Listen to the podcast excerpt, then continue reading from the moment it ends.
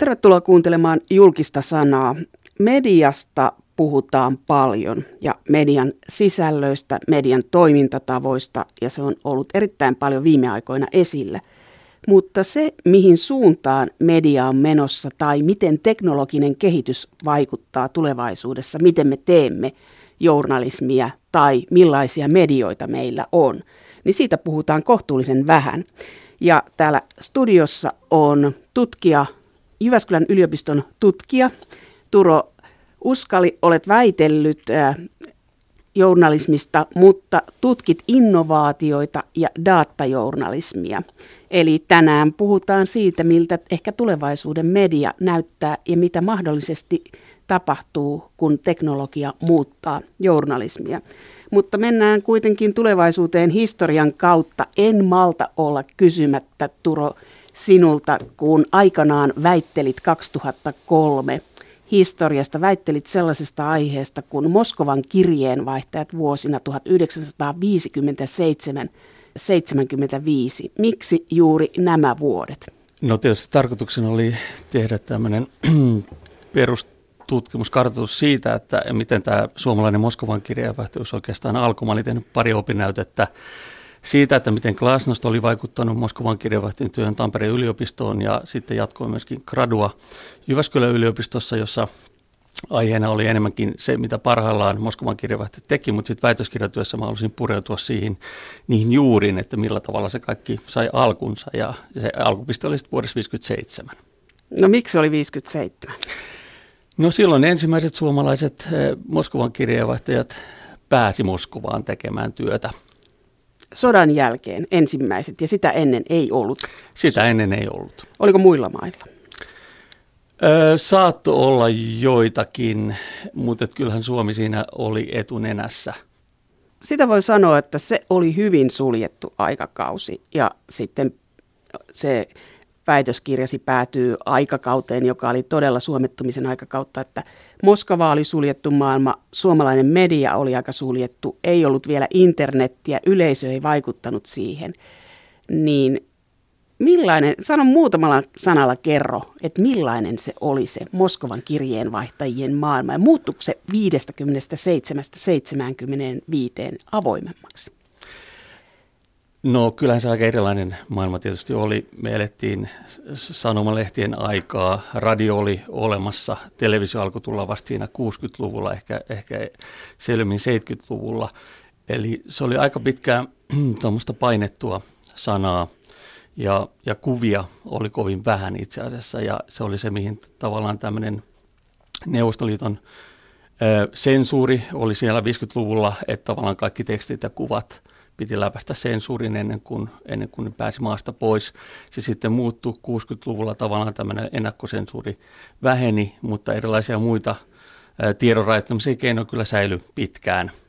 Ja 70-luvulla alkoi avautua, oli osittain helpompi tehdä jo 60-luvulla Rutsovin aikana journalismia. Siinä on ollut tämmöisiä erilaisia kausia riippuen siitä, että, että miten itse asiassa se Neuvostoliitto halusi, miten avoimesti tai, tai suljetusti kertoa asioista. Että siellä oli tämmöisiä tiettyjä lyhyitä avoimuuden kausia, jolloin tavallaan länsimaiset journalistit pysty tekemään halutessaan aika kriittistäkin epäkohtiin pureutuvaa journalismia.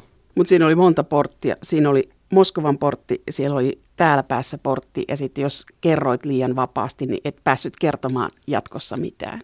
Kyllä se näin oli, että tavallaan yksi mun keskeisiä tuloksia oli, että tämä itsesensuurin vaatimus oli ikään kuin asetettu myöskin sitten toimittajiin jo kirjavaihtajan, kun lähtivät Suomesta että annettiin tämä käsky, että älä kirjoita itseäsi ulos. No, kirjoitit tässä pari vuotta sitten, tai 2000-luvulla olet kirjoittanut myös ulkomaan toimittajista, niin miten se on muuttunut? No se on muuttunut hyvinkin radikaalisti, että tietysti internet, nämä paremmat ä, tietoyhteydet ja, ja muut, ennenhän kirjeenvaihtajat on oikeastaan niin saanut saanut yhteyksiin kotitoimituksiinkaan kovin hyvin ja nyt on tavallaan reaaliajassa koko ajan yhteydessä kotitoimituksiin, että sillä tavalla niin kuin tämmöinen liekanaru on ihan erilainen kuin, kuin se oli aikaisemmin, että ehkä, ehkä jopa voisi sanoa, että kirjavaihtajan työ oli vähän itsenäisempää ennen. He olivat se ääni siellä ja heidän silmänsä olivat ne silmät, joilla me näimme eri maihin. Mutta nyt me nähdään, kun me avataan netti, niin me nähdään kertaheitolla koko maailma, jos me halutaan. Kyllä, mutta toisaalta äh, kyllä näiden omien lähetettyjen kirjeenvaihtojen arvo on edelleen suuri, eli he on kuitenkin se ainoa porukka erittäin taitavia kokeneita toimittajia, jotka kykenee löytämään kiinnostavia tarinoita ja myöskin avaamaan nimenomaan suomalaiselle yleisölle tätä, mitä tapahtuu maailmalla. Eli Turo Uskali, sä puolustat sitä, että pitää olla kirjeenvaihtajia eri puolilla maailmaa, että ei riitä se, että me ollaan kansainvälistytty. Ehdottomasti. Meillä pitää olla omia, omia hyviä kirjeenvaihtajia jatkossakin maailmalla. No ennen kuin sä ryhdyit tutkijaksi ja tekemään väitöskirjaa, niin sä olit kymmenkunta vuotta toimittajana 80-luvulla, 90-luvulla. Niin mikä on muuttunut toimittajan työssä siitä, niistä ajoista?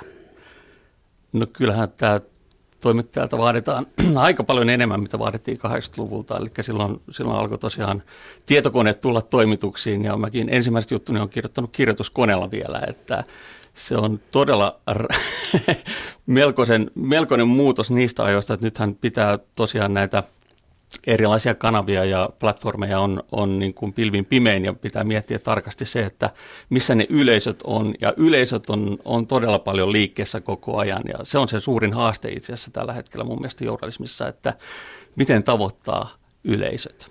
No tämä on aika hauska, että sulla on itsellä se kehityskulku, että sä oot aloittanut kirjoituskoneella ja nyt sä tutkit innovaatioita. Eli se muutos, mikä on tapahtunut, tietotekniikka on tullut, muuttanut käytänteitä.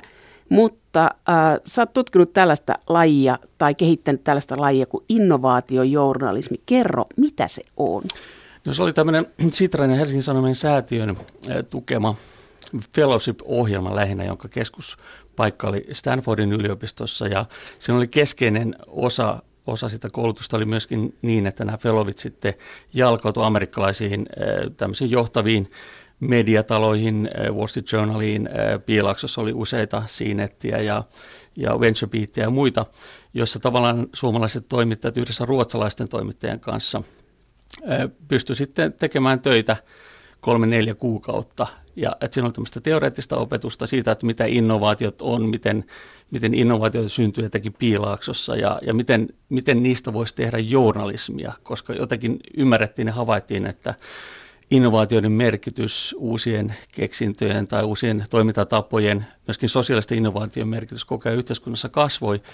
Ja havaittiin, että journalismilla oli pikkusen vaikeuksia ymmärtää näitä, koska innovaatiot tapahtuu kulttuurin, politiikan, talouden, teknologian alueella.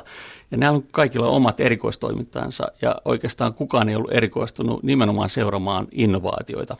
Ja tämän tavallaan fellowship-ohjelman tarkoituksena oli kouluttaa tällaisia jo uransa keskivaiheelle ehtineitä yleensä taloustoimittajataustaisia toimittajia sitten erikoistumaan kirjoittamaan ehkä paremmin, analyyttisemmin, kriittisemmin innovaatioista. Ja se kesti sen 5-6 vuotta ja sitten kun rahoitus päättyi, niin se myöskin se ohjelma päättyi. Innovaatiosta eli keksinnöistä.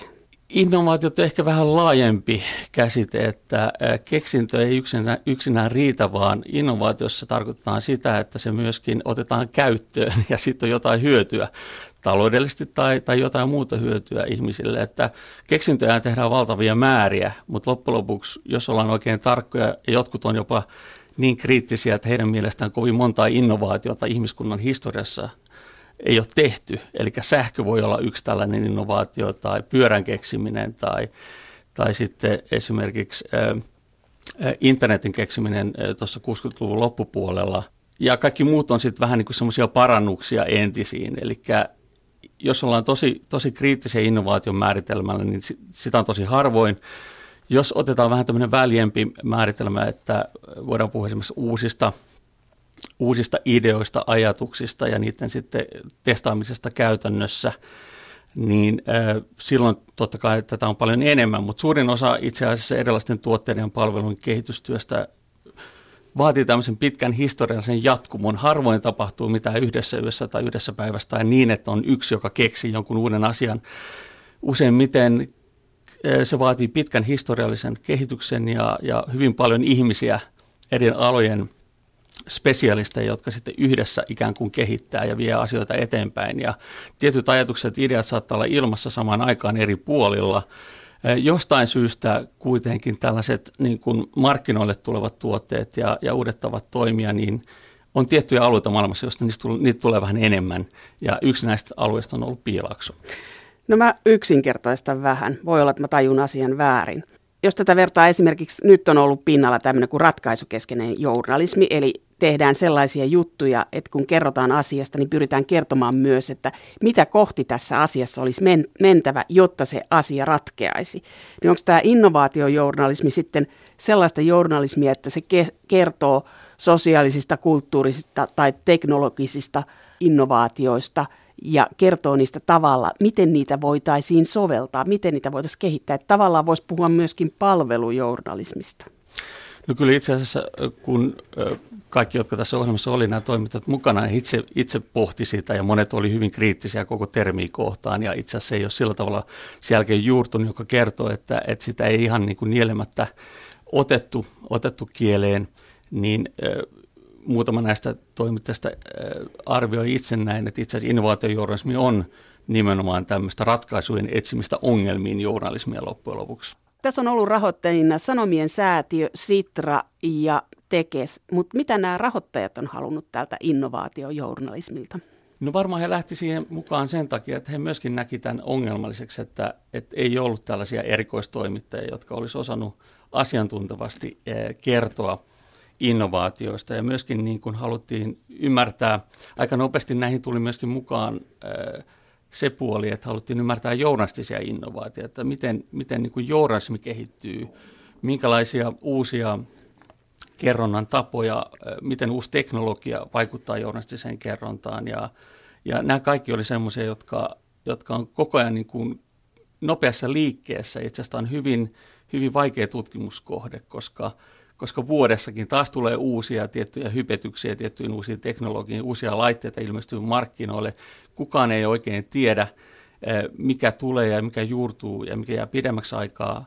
Mutta se, mikä me havaittiin jo silloin 2010-luvulla, siinä alkupuolella 2010-2012 oli se, että mobiili tulee nousemaan.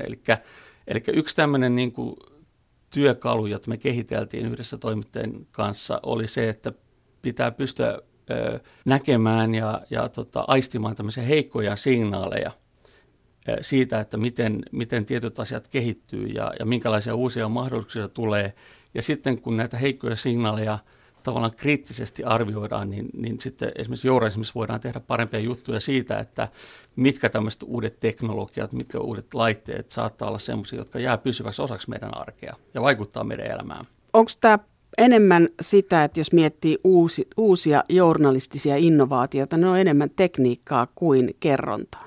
No monesti on näin, että teknologiayhtiöt on ne veturit ja, ja siellä on todella suuria investointeja, suuria rahamääriä uutta teknologiaa, kuten virtuaalitodellisuutta tai lisättyä todellisuutta. Siinä on investoitu tosiaan suuria summia, niitä ei juuri vielä ihmiset käytä kuitenkaan. Eli on tämmöistä tiettyä markkinahypetystä, halutaan tuoda uusia tuotteita ja palveluja, mutta sitten loppujen lopuksi kuluttajat on hirveän kriittisiä sen suhteen, että mitkä juurtuu heidän elämäänsä. Ja nyt näyttää oikeastaan niin, että, että toi älypuhelin – on ollut oikeastaan ainoa tämmöinen merkittävä uusi laite, joka todella on juurtunut meidän arkeen ja, ja voisi vanhempana sanoa, että kun katsoo nuorten, nuorten älypuhelinten käyttöä, että ehkä vähän jopa liikaakin. Et se on ainoa, joka on vaikuttanut, se on vaikuttanut myös kerronnan tapaan. Sä sanoit tässä, että yhä enemmän mietitään sitä, että miten saataisiin kerrottua asioita pienissä laitteissa, älypuhelimessa ja älykellossa.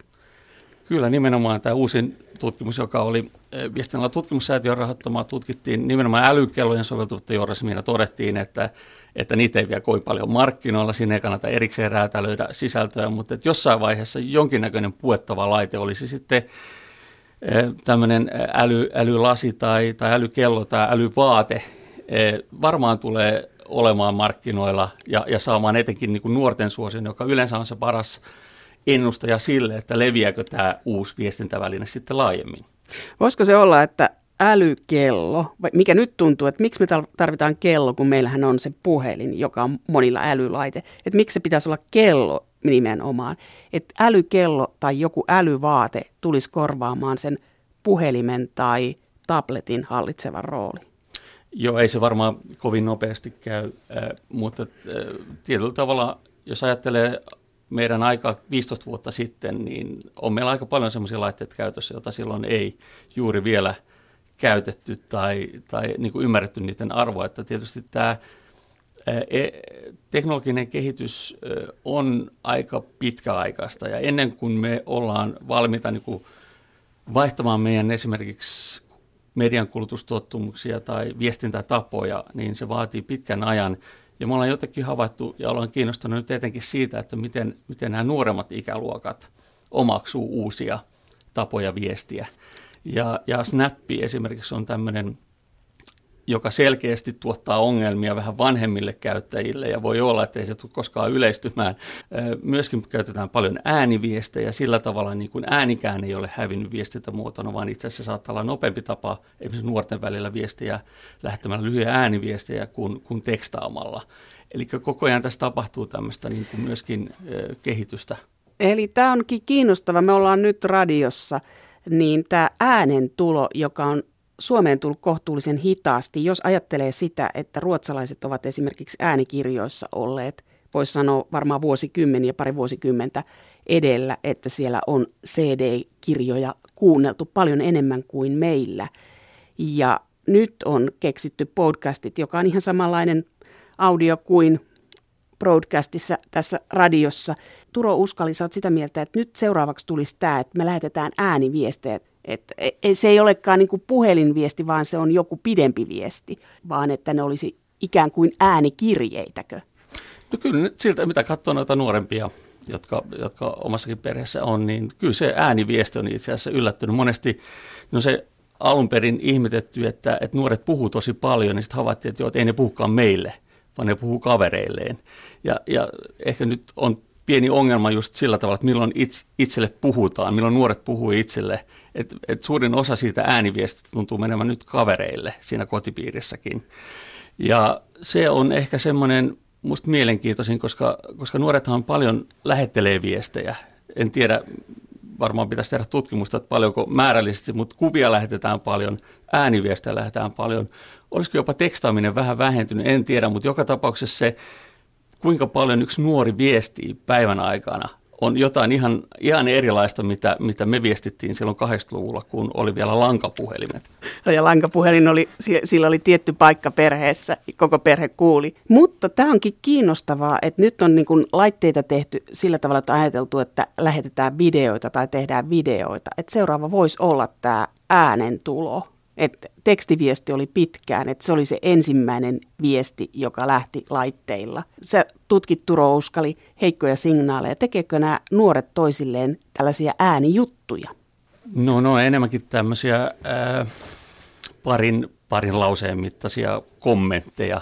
Kyllä se edelleenkin on myöskin videota lähetetään paljon ja kuvia ja, ja sitten tämmöisen lisätyn todellisuuden hauskan pitäminen, just Snapin kautta voidaan laittaa erilaisia hauskoja kuvia ja animaatioita, niin Japanissahan niin kun oli tällaisia nuorten suosimia puhelinkoppeja jo, jo tuossa kymmenisen vuotta sitten, kun siellä piipahdin, ja, ja nuoret käytti niitä, otti kuvia, ja siinä tuli tämmöistä lisättyä todellisuutta niihin kuviin. Ja, ja se tavallaan ennakoi jo, nyt kun jälkikäteen katsoo viisasti, että se ennakoi tätä Snapin ja näiden voittokulkua, jossa tavallaan niin kuin pidetään hauskaa ystävien kanssa, kavereiden kanssa, lisätään jotain siihen tavallaan ä, autenttiseen kuvaan, jotain lisättyä todellista, jotain hauskaa, kuvia, jopa ääntä, erilaisia juttuja. Ja, ja sillä tavalla niin kuin mä näkisin, että että niin kuin Snapin, siellä on paljon myöskin mediataloja tavallaan lähinnä amerikkalaisia ja muutamia brittejä, jotka tavallaan on saanut sinne oman kanavansa, niin kyllä se visuaalinen kerrotaan ihan erilaista, mitä me ollaan niin kuin missään ennen totuttu. Ja, ja voi olla, että se on heikko signaali siitä, että, että viestintä muuttuu sen kaltaiseksi, mitä Snapin sisällä tällä hetkellä on. Turo Uskoli, sä oot tutkija, joka on perehtynyt siihen, näihin innovaatioihin ja tähän tulevaisuuteen ja mediateollisuuteen, niin missä vaiheessa tämä yleisön mukaan tulo alkoi vaikuttaa mediataloihin? Mi- mistä me puhutaan?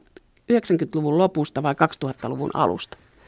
No tietysti voi ajatella niin, että koko internet keksittiin alun perin eh, tutkijoiden väliseen viestintään silloin 60-luvulla, mutta, mutta siinä ei paljon vielä viestejä voinut lähettää. Ne koneet yleensä kaatu, kun oli muutaman kirjaimen laittanut siihen viestiin. Eh, oikeastaan siinä vaiheessa, kun laajakaista yhteydet alkoi yleistyä, eli, eli liikkuva kuva ja ylipäänsä kuvien lähettäminen mahdollistui, niin se varmaan oli semmoinen eh, yksi etappi. Jo sitä aikaisemmin tietysti blogit tuossa vuosituhannen taitteessa alkoi tarjota kelle tahansa meistä mahdollisuuden niin kuin tehdä sisältöjä verkkoon omiin blogeihin ja, ja sitten tavallaan niin kuin se on vaan siitä, siitä nämä mahdollisuudet on vaan rikastunut ja lisääntyneet, että blogeja on edelleen valtavat määrät, mutta, mutta mä sanoisin, että tämä mobiiliviestintä on kyllä se nyt suurin – suurin muutos, ja siinäkin nämä nopeudet 3G, 4G, kohta 5G mahdollistaa ihan erilaisia viestinnän muotoja, mitä,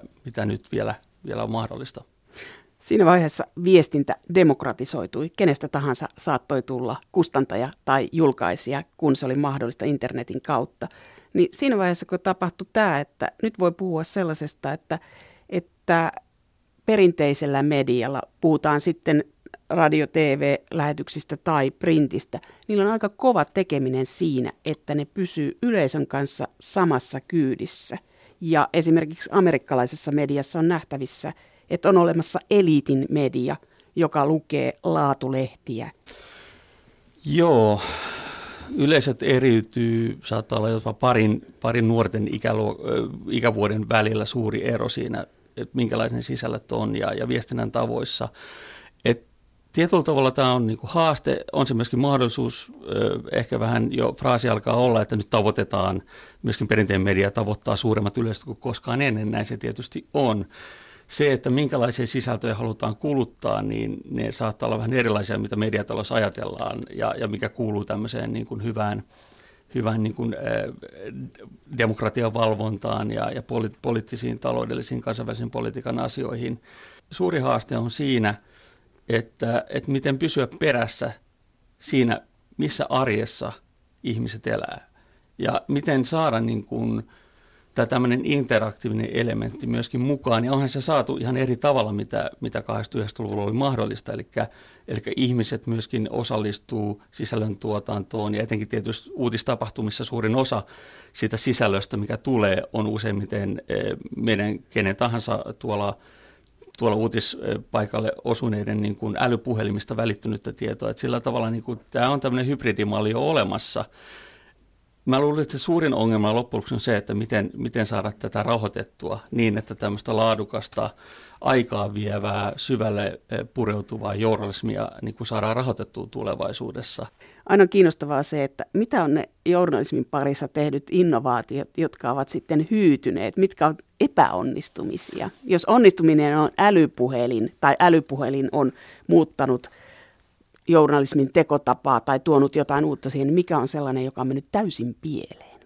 No erilaisia äh, teksti-TV-kokeiluja, tavallaan teletext tai, tai tämmöisiä fakseja ja muita. Ne, kaikille teknologia on tietty aikansa ja jotkut sitten ikään kuin tavallaan hiipuu pois, jotkut jää siihen taustalle.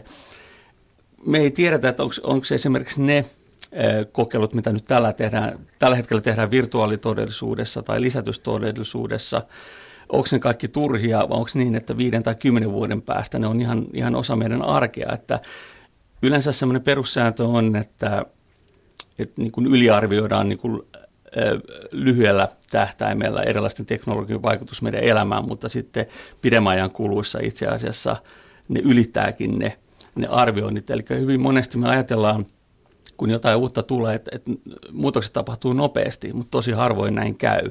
Eli mä sanon, että 50 vuotta on semmoinen normiaika, kun testataan ja kokeillaan ja, ja kehitetään tiettyjä laitteita, nyt esimerkiksi näitä virtuaalitodellisuuden käytettäviä niin kuin, tämmöisiä katselulaitteita, laseja, ne ei ole vielä meidän jokaisen olohuoneessa, mutta, ja voi olla, että ei koskaan tule olemaankaan, mutta me ei ihan varmasti vielä voida sitä tietää. 50 vuoden päästä voi olla, että on normaali kokemus se, että me katsotaan elokuvat, sarjat ja, ja kulutetaan uutisia ä, virtuaalitodellisuudessa mitä tällä hetkellä suunnitellaan, että mitä se virtuaalitodellisuuden käyttäminen journalismissa voisi olla tai tiedonvälityksessä?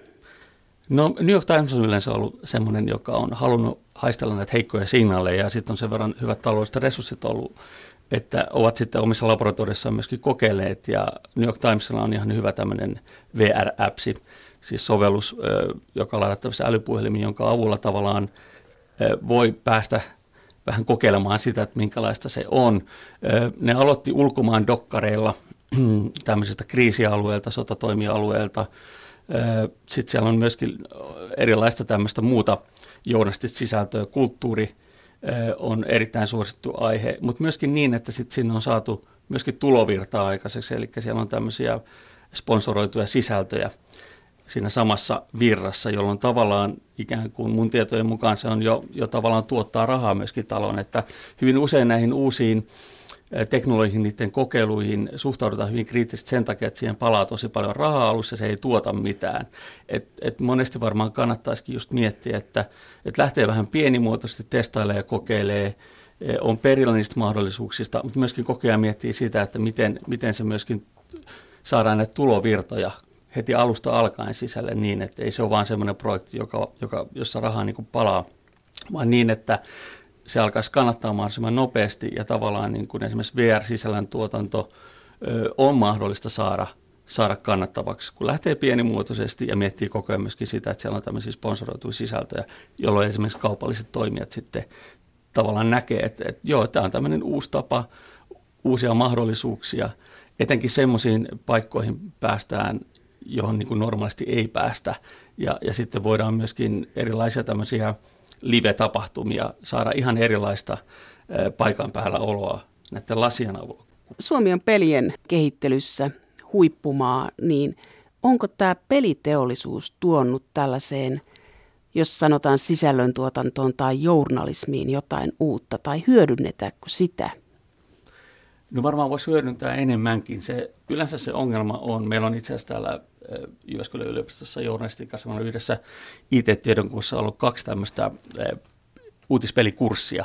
Ja siinä monesti me laitetaan koodareita ja toimittajaopiskelijoita samalle kurssille ja tarkoituksena on, että sitten tiimeissä tehdään uutispelejä. Niin hyvin usein se on semmoista sitten pohdiskelua siitä, että – että niin kuin jourastinen sisältö ja sitten se pelillisyys. Ja mitä pelillisemmäksi tavallaan sen, sen haluaa tehdä, se sovellutuksen, niin sitten se journalismi ikään kuin häipyy sinne vähän enemmän taustalle. Ja jos taas journalismi vetosesti mennään eteenpäin, niin sit ne ei ole kovin pelattavia. Eli tämä on niin kuin semmoinen kauhean kiinnostava äh, uusi mahdollisuus, mutta käytännössä se on vielä ollut aika vaikea kehittää. Niin voisi kuvitella, että pienet pojat tai kouluikäiset pojat niin voisi kiinnostua uutisista, tai siitä, että mitä vaikka kunnassa tapahtuu, jos olisi pelillistetty, mutta uutinen tapahtuu tässä ja nyt, niin miten sellaista asiaa saisi nopeasti kehitetty, että sehän se kuulostaa aikamoiselta yhtälöltä, mutta toisaalta hirveän hauskalta ajatukselta. Ihan kaikkeen tietysti tämä uusi teknologia ei väänny kovin hyvin, että yhtä lailla kuin VR-journalismi virtuaalitodellisuusjournalismi soveltuu joihinkin aiheisiin tosi hyvin, mutta ei sitä kaikkea kannata käyttää. Yhtä lailla äh, droneilla, eli kamerakoptereilla otettuja ilmakuvia voi käyttää jossain jutuissa äh, lisämateriaalina, mutta se ei taas sovi kaikkiin juttuihin. Eli mä sanoisin, että tämmöinen toimittajan työkalupakki on jatkuvasti laajentuva ja kasvaa, ja siellä on erilaisia mahdollisuuksia, joka on hieno asia – mutta sitten käytännössä niin, niin käytetään jotain osia, jotain työkaluja, uusia työkaluja. Mutta mä sanoisin, että tärkeintä on, että kokeilla, testata ja rohkeasti lähteä kokeilemaan niitä. Että jos me vaan koko ajan mietitään ja odotetaan, kunnes tulee joku uusi menestystuote markkinoille tai, tai saadaan jotain hyviä esimerkkejä, että tämä uusi journalistinen muoto – toimii ja itse ei olla innovoimassa ja kokeilemassa ja testaamassa, niin sitten me menetetään jotain. Ja se voi olla syy, että mediataloissa on jotain tämmöistä riskin pelkoa ollut jo pidemmän aikaa ja sen takia nämä piilakso teknologiayhtiöt, Google, Facebook tällä hetkellä sitten hallitseekin mediamaisemaa. Eli tämä hitaus antaa näille sosiaalisen median jäteille tilaa, mutta suomalainen media on ihan – yhtä nopea tai yhtä hidasta kuin muut maailmalla. Että jos vertaa huippulehtiin maailmalla tai huippumediataloihin, joilla on TV-kanavia, niin se on muualla myös yhtä vaikeaa kuin meillä. Kyllä ja toisaalta taas yhtä helppoa. Että mm. Tavallaan Yleisradiossakin paljon hyviä esimerkkejä siitä, että miten voidaan olla itse asiassa ihan maailman kärjessä. No, missä meillä ollaan maailman kärjessä tämmöisissä uusissa hankkeissa?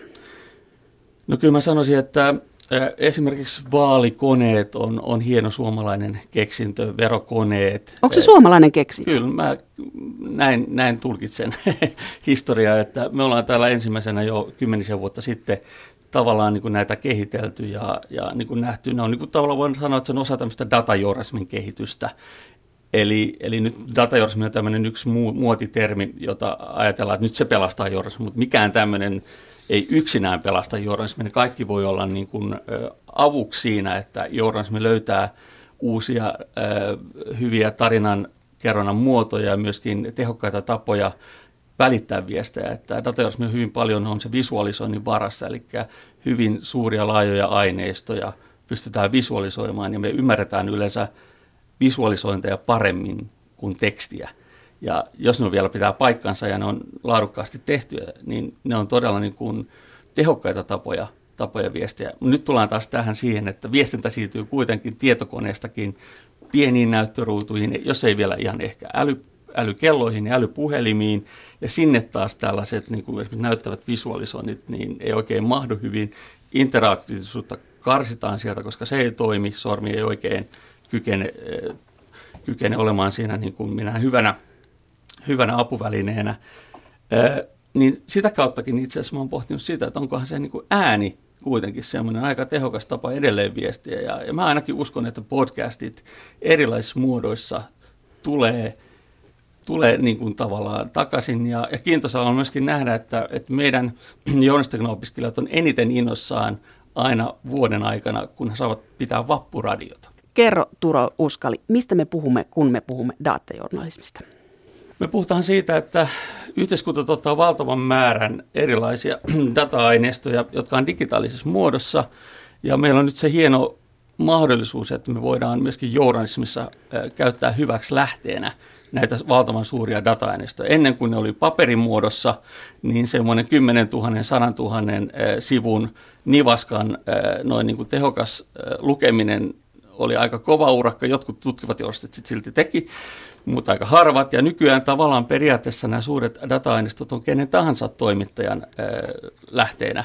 Meidän ongelma ehkä vielä on se, että, että toimituksessa ei ole tämmöistä riittävää tietotaitoa käsitellä näitä. Valitettavasti vielä vaan niin kuin oikeastaan Helsingin Sanomat ja, ja Yleisradio on ne, joissa on omat, omat niin kuin dataosaajat, jotka todella niin kuin hallitsee sen jo hyvin. Mä toivoisin, että ajan myötä nämä tämmöiset datajournalistiset perustaidot olisi jokaisessa suomalaisessa toimituksessa ja oikeastaan kaikki toimittajat osais, osais käyttää dataa myöskin lähteenä. Ja, ja sitä me kovasti yritetään meidän koulutuksessa yhdessä Tampereen yliopiston kanssa myöskin mietitään, että voidaanko me tuottaa sellaisia verkkoaineistoja, että kuka tahansa toimittaja voisi vois niiden avulla oppia nämä perusteet.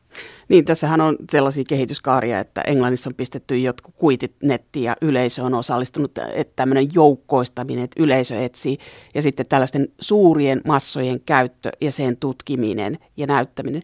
Mutta toisaalta eikö siinä ole vähän sellainen äh, vaara myös, että siinä tulee tämmöinen eksaktiuden harha, että se vaatii aika kovaa tietotaitoa, kun lähet isoja tietomassoja käsittelemään. Että se tarvitsee sekä tilastollisen tutkintataidon että yhteiskunnallista tietämystä, että voit käsitellä niitä massoja. Eikö siinä voi tulla aikamoisia harha-askelia myös, että ajatellaan, että tämä on eksaktia, luvut kertovat näin?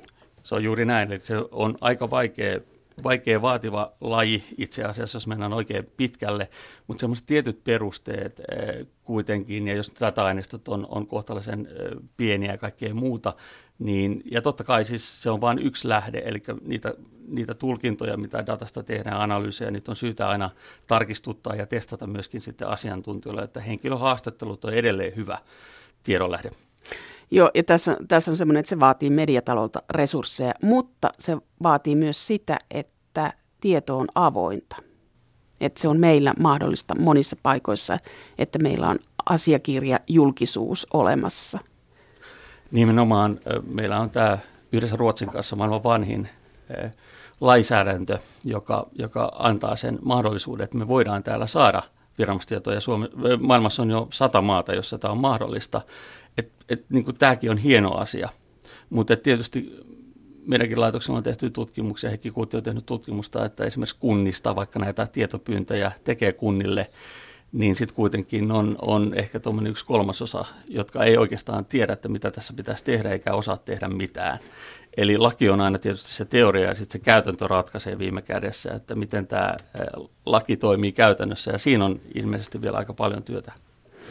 Niin ja sitten tässä tehdään myös kansainvälistä yhteistyötä. Et nyt oli viimeksi nämä veropaperit, joista tehtiin yhteistyötä, että monessa maassa tutkivat toimittajat tutkii. Kyllä, ja tietovuodot on aina ollut tutkiva journalismin semmoinen aare, aare äh, lähde ja, ja tota, jo Watergate-skandaalista lähtien. Ja tästä tietysti, kun puhutaan näin valtavista tietomääristä, niin siinä on todella hienoa nähdä, että toimittajat on löytänyt toisensa ja aloittanut tämmöisen kansainvälisen yhteistyön. Ja, ja, ja esimerkiksi ulkomaan kirjavaihtajalla on aina ollut hyvin, hyvin tiiviit myöskin tämmöiset yhteistyöverkostot, eli tämmöistä kansainvälistä yhteistyötä on tehty jo pitkään, mutta toivoisin, että tämän kaltainen niin kuin lisääntyisi, koska, koska hyvin monesti niin kuin, tämä on se ainoa keino, jolla todella tämmöisiin suuriin epäkohtiin voidaan pureutua. Saadaan, saadaan niin kuin riittävät työresurssit, että yhdessä toimituksesta, edes välttämättä yhdessä maassa, ei ole riittäviä toimittajaresursseja, mutta kun yhdistetään voimia, yhdistetään sitä tietotaitoa, niin on mahdollista saada niin kuin todella syviä, hyviä journalistisia juttuja.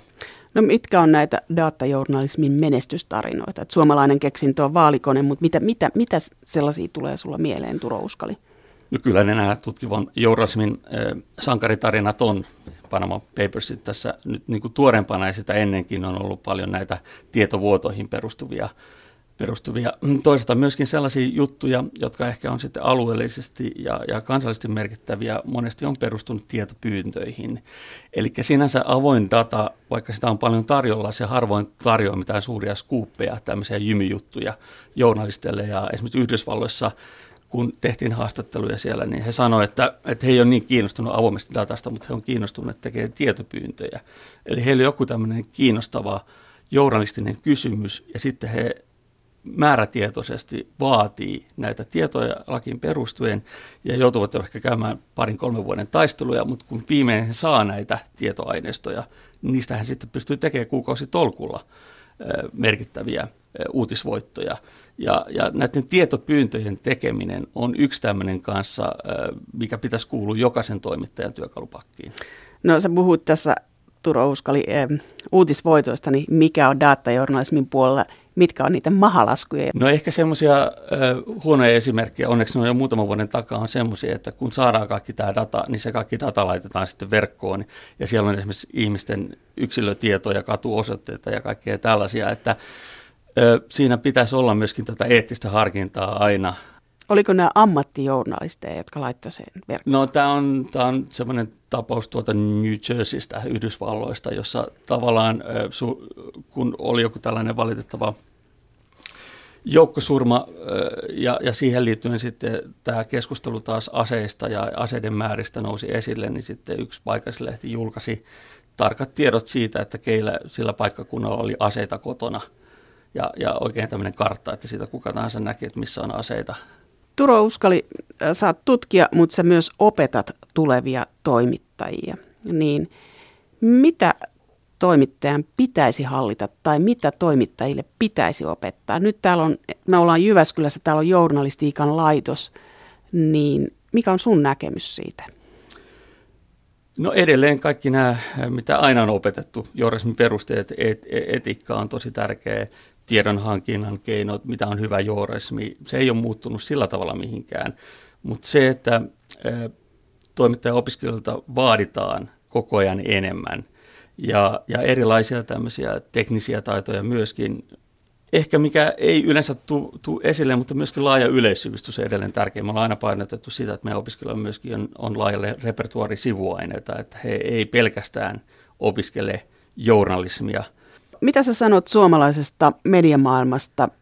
Pystyykö suomalainen mediamaailma hyödyntämään journalistista tutkimusta? Sä olet tutkija itse.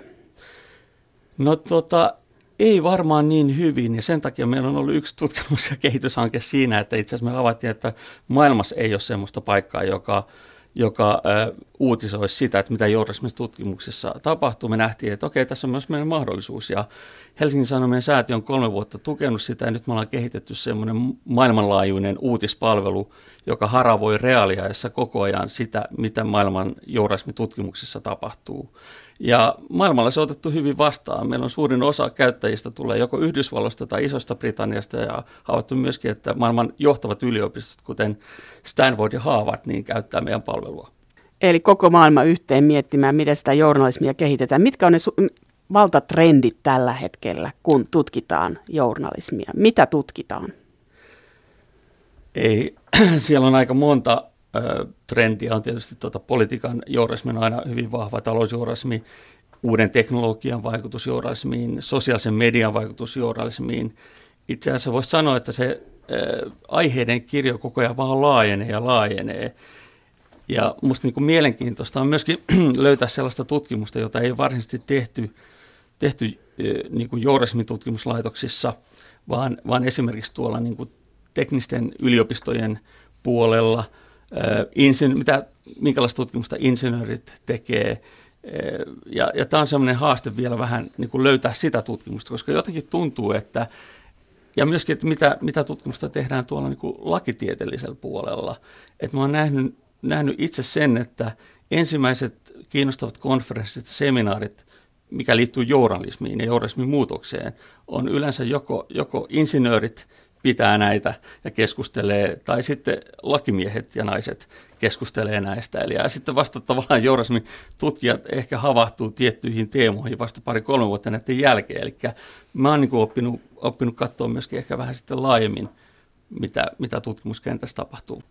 Kerro Turo, Turo Uskali tässä lopuksi, että miltä viiden vuoden päästä suomalainen media näyttää? Teet tämmöinen ennustaja Eukon tai ennustajaukon ennustus?